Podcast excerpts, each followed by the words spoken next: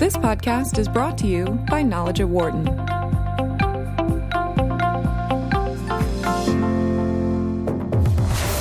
From the campus of the University of Pennsylvania Wharton School, this is Knowledge at Wharton on Business Radio. Here's your host, Dan Loney. Hi, everybody, and welcome to Knowledge at Wharton on Sirius XM 111, Business Radio powered by the Wharton School. Thanks for spending part of your day with us. Apparently, wanting to avoid a lengthy court case, Uber has settled with Waymo in their battle over potential use of trade secrets by Uber. The value of the settlement is approximately $245 million. Part of the reason for the settlement involved text messages sent between a number of executives, which may have been damning towards Uber. You may remember that this started uh, more than a year ago when accusations began of Uber using trade secrets for its self driving car technology. Then, after Uber acquired Otto, reports of thousands of Google files being brought by founder Anthony Levandowski to his new company began to surface. To react to the decision, we are joined on the phone by John Paul MacDuffie, management professor here at the Wharton School and also director of the program on vehicle and mobility innovation at the Mack Institute here at the Wharton School, and also joined by Eric Goldman, who's a law professor at the at Santa Clara University, and he's also director of the High Tech Law Institute at that school as well. John Paul, Eric, great to have you with us today. Thank you both. Thanks. Glad to be here. Yeah, thank you. Thank you. Uh, your your reaction to this settlement news, Eric? Start with you. Well, most cases settle, so it wasn't super surprising, but the timing of the settlement was surprising because the parties had already gone uh, spent so much money to get into trial. So um, it was a sign, perhaps, of um, some very rapid decision making about how the trial was going that they were finally able to settle, um, and the timing of that uh, certainly took everyone's breath away. John Paul.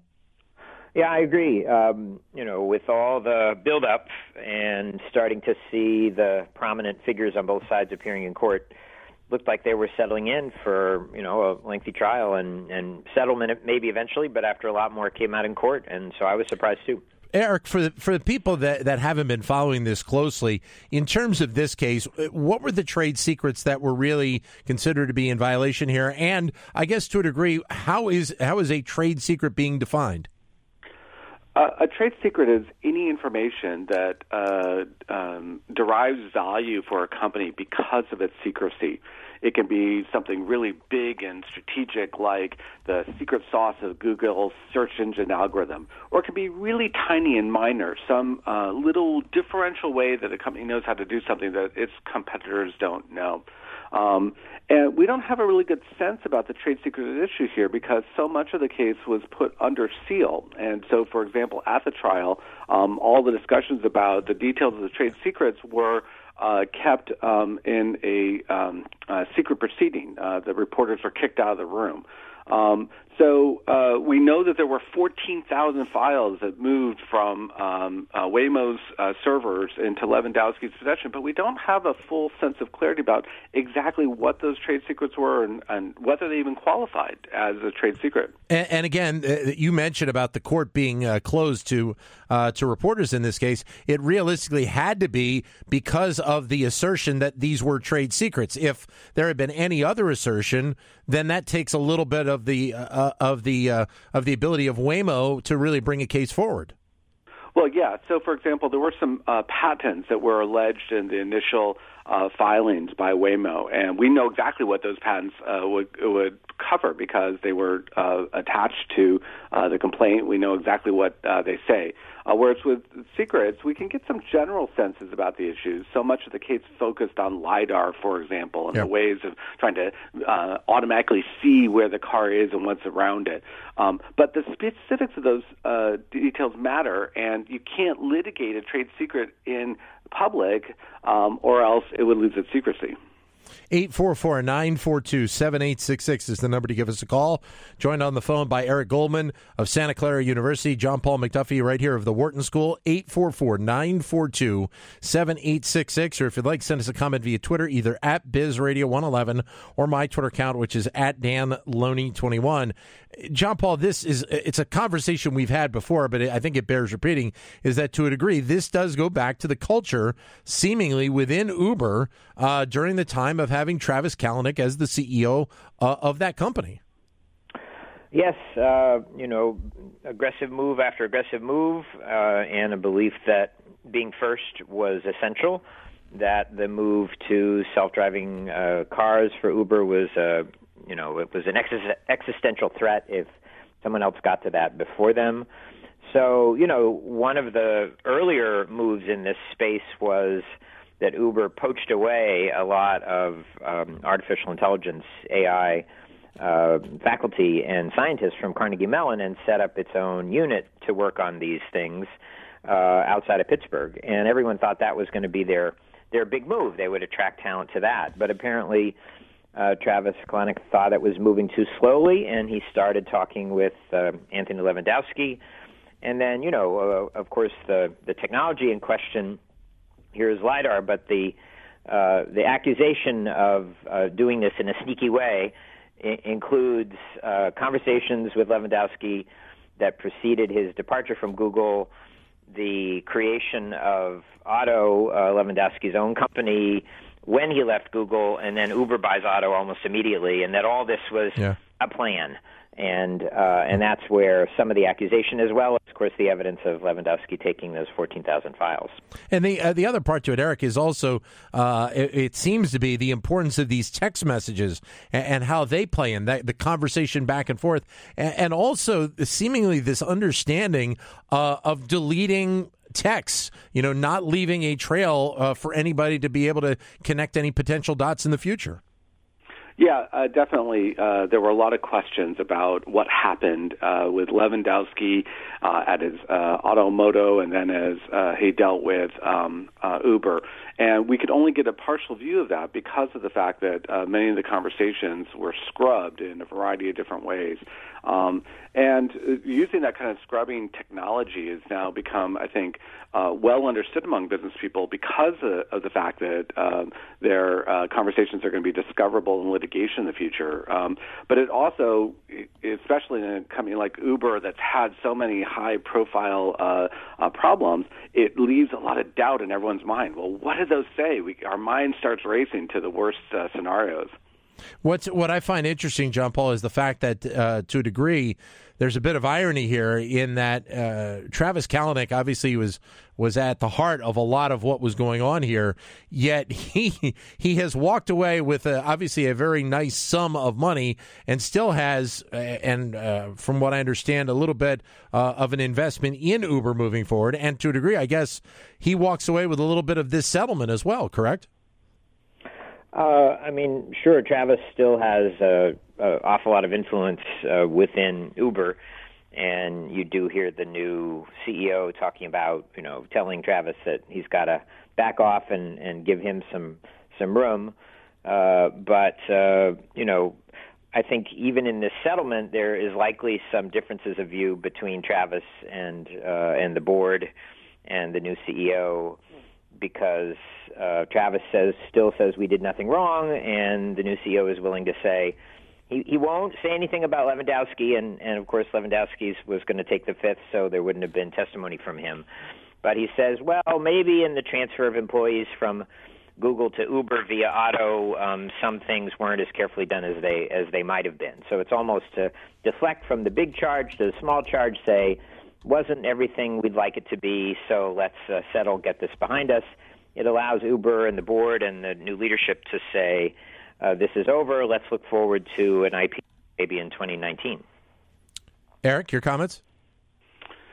Uh, yeah, from my perspective, um, it made total sense that Uber wanted to move on uh, from uh, this case. Um, but notice that the the the case has uh, caused a number of casualties within Uber. Obviously, uh, Levandowski gets ousted. Uh, Kalanick is gone, although it's unclear how, what role this particular case played in his departure. Um, it certainly uh, didn't help that uh, that one of the key acquisitions of the company uh, was exploding. Um, and for me, a lot of the questions remain about uh, what is the future for Uber's autonomous vehicle program? Um, did this litigation hinder it in any way or leave it uh, um, uh, not as uh, robust and uh, progressive as uh, everyone had dreamed. So um, I think there's going to be a lot of consequences for Uber and, and even for uh, Kalanick. Um, you know, obviously he got kicked out of the company that, that he was so closely identified with. But when he makes the assertion that your people aren't your IP, uh, that kind of brings in a gray area, I think, to a degree. Uh, that's something that uh, looks like it needs to be addressed on, on a more wide basis. Is that if you have somebody that obviously has worked for a company for a long period of time and has done a lot of research, it, it's it's impossible for that person to basically do a data dump out of their head and not remember certain things that they are uh, that they have done as they move to a new company hundred percent agree, and I'm, I, I hope we'll talk more about this because I think this is really a, a crucial uh, shadow that the ca- case uh, casts over um, uh, employee mobility generally. Um, and uh, in California, we have a very strong set of uh, laws to protect the mobility of employees it gets colored here by the fact that Lewandowski took 14,000 files. So if he had just walked out the door uh, from uh, Waymo, hands over uh, his keys, uh, maybe metaphorically in this case, um, and uh, then uh, takes his brain with him, this case looks very different or probably doesn't get filed. Um, so it's a little hard to distinguish that statement that the people aren't IP when here it was both people and a big chunk of files that made the move. John Paul? Yeah, I agree. Uh, uh, you know, the the the red flag or the thing that really uh, sprung this thing into motion was when a supplier showed some email uh, attachments of some plans for a lidar design. Yeah. That's the laser-based radar, uh, and asked the supplier to bid on it. And the supplier recognized it as looking very much like, maybe identical to what Waymo was working on, and so that then is a lot different from just the knowledge in an employee's head if you've got exact blueprints of a competitor's uh, that a competitor developed and you're taking it out and trying to develop it. So, you know, Uber always claimed that no, no, no, you know, this is a fast-moving technology area. We're doing our own stuff. That was that was coincidental. But there was this cloud of suspicion around just about everything Uber said, as as Eric mentioned, not just because of this case, because of other cases, and um, you know, I mean, LIDAR is a crucial technology. Uh, it's not only a matter of getting it to work, but how it works, how much it costs, how big it is. And uh, Waymo says, you know, we were headed with our own design that was going to be cheaper and smaller and was going to keep us in a technical lead. And so if Uber steals our design, that's a big deal. 844 942 7866 is the number if you would like to join in. We're talking about the Uber Waymo settlement, uh, which just happened several days ago. 844 942 7866. Or if you'd like, send us a comment via Twitter, either at BizRadio111 or my Twitter account, which is at DanLoney21. So, Eric, when you when you think about this this problem in general, how do you think it needs to be addressed moving forward? Because, uh, I mean, seemingly there are there are numerous situations where you can have this exact type of situation really play out. And it's not necess- necessarily in the tech field, but it could be a variety of different fields uh, in business right now. Uh, I'm sorry. The problem being uh, employee mobility, or something well, else. and and the the the, t- the the ideas that the employee has, you know, that they may be working on with one company, and how that may impact another company. Yeah, the legal rules are generally pretty clear. Um, the general knowledge of employee are cannot be restricted or owned by uh, the employer, but the specific knowledge that rises to a trade secret can. And so applying that when we're dealing with documents becomes a little bit easier. We can run the document through a classifier and say that document is general knowledge, that document is uh, proprietary information, um, and cleave the world uh, into two buckets relatively cleanly. When when information's in an employee's head, we don't have any good solution for cleaving between the general knowledge that's free to take and the proprietary knowledge that's not free to take. And Um, and in general, I think the world ends up being a better place if we err on the side of not trying to restrict employees from moving.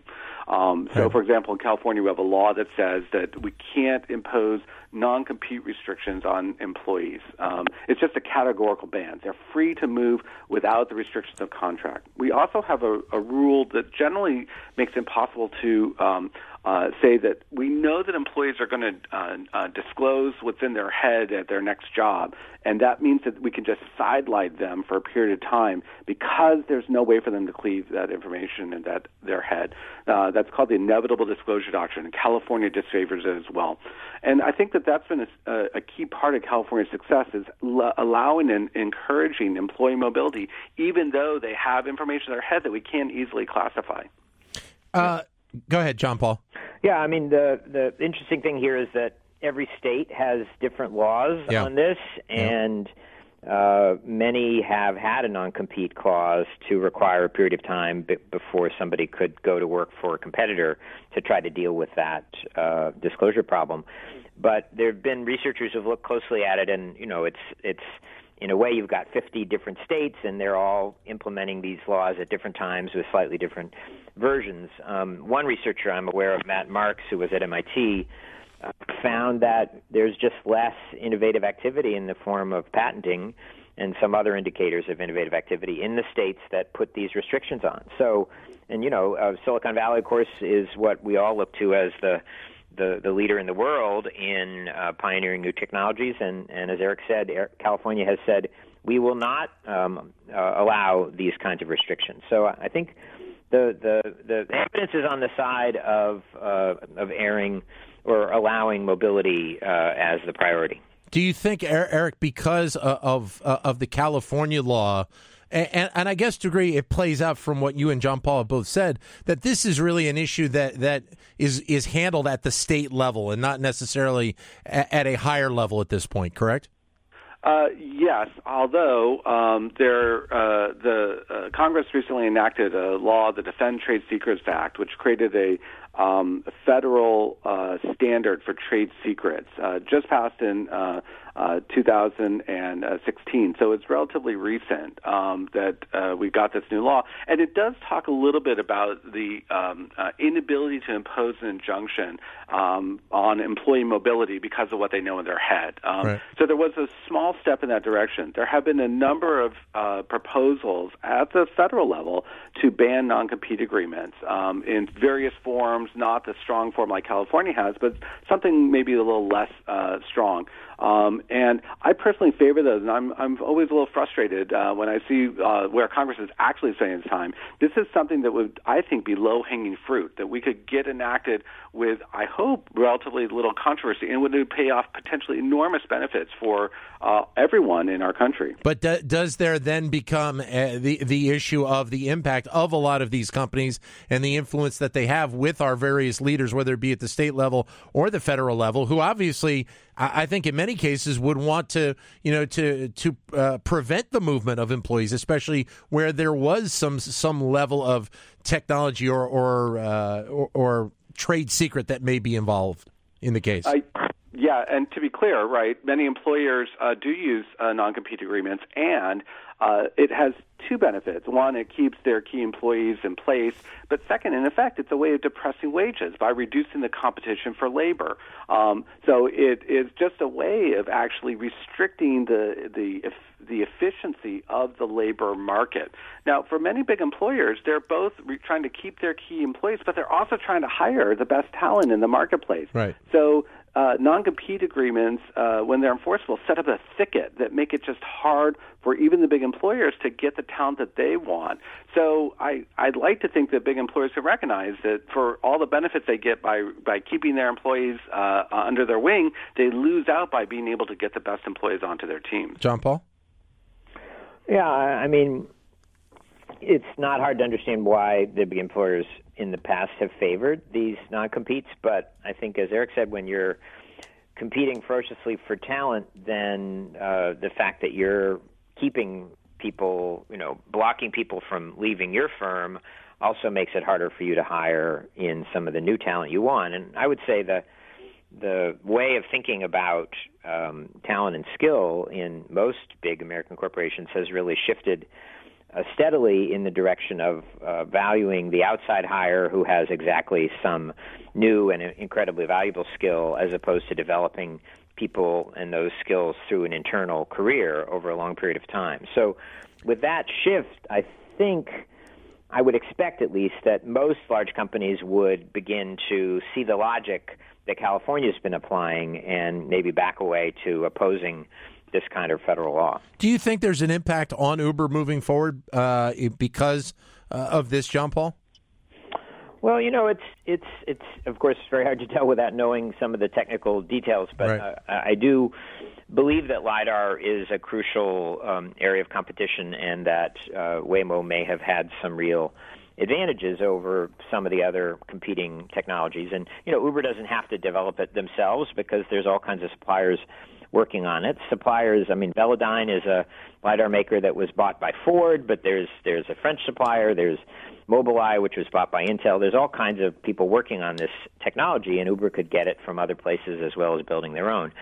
But you know, it, it appears that an early discussion uh, of an earlier settlement would have paid Waymo more money, yeah. but would have given Uber a little bit more flexibility around using some of this disputed body of knowledge.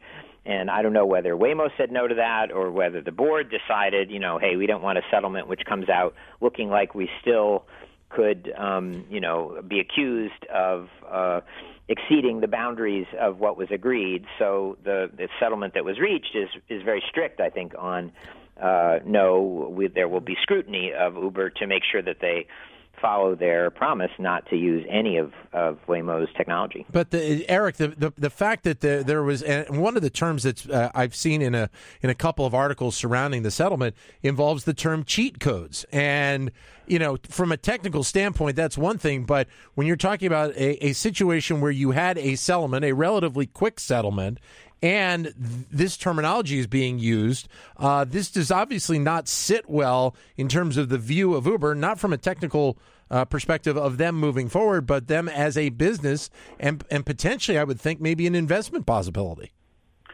I think Uber has shot itself in the foot so many times. It's hard to tell where this particular issue uh, fits in the scale of problems that they face. Um, mm-hmm but uh, Uber has a lot of trust building to do, um, and I'm guessing that this will not be their uh, in their top 10 priorities of areas where they have to do that. Um, I do want to reinforce uh, just about um, the going forward question um, that uh, the settlement terms have been are confidential, but there was disclosure that Uber has agreed to an audit um, right. of its uh, technology, and I think that's pretty interesting um, because uh, that increases the likelihood that Waymo will uh, feel confident that Uber is not crossing any uh, uh IP lines in the future. And it's also just a nuisance for Uber. Adds extra hassle to their the work that they're doing. And so I think there is going to be a little bit of an ongoing drag due to not only the promises that Uber made, but the fact that there's going to be someone who's actually going to have the power to enforce them and to double check Uber's behavior. Um, it's like having a you know a, a cop on the beat. Um, it's just going to slow things down and make people uh, stick to the speed limit a little more carefully.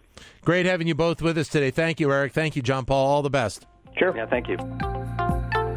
For more insight from Knowledge at Wharton, please visit knowledge.wharton.upenn.edu.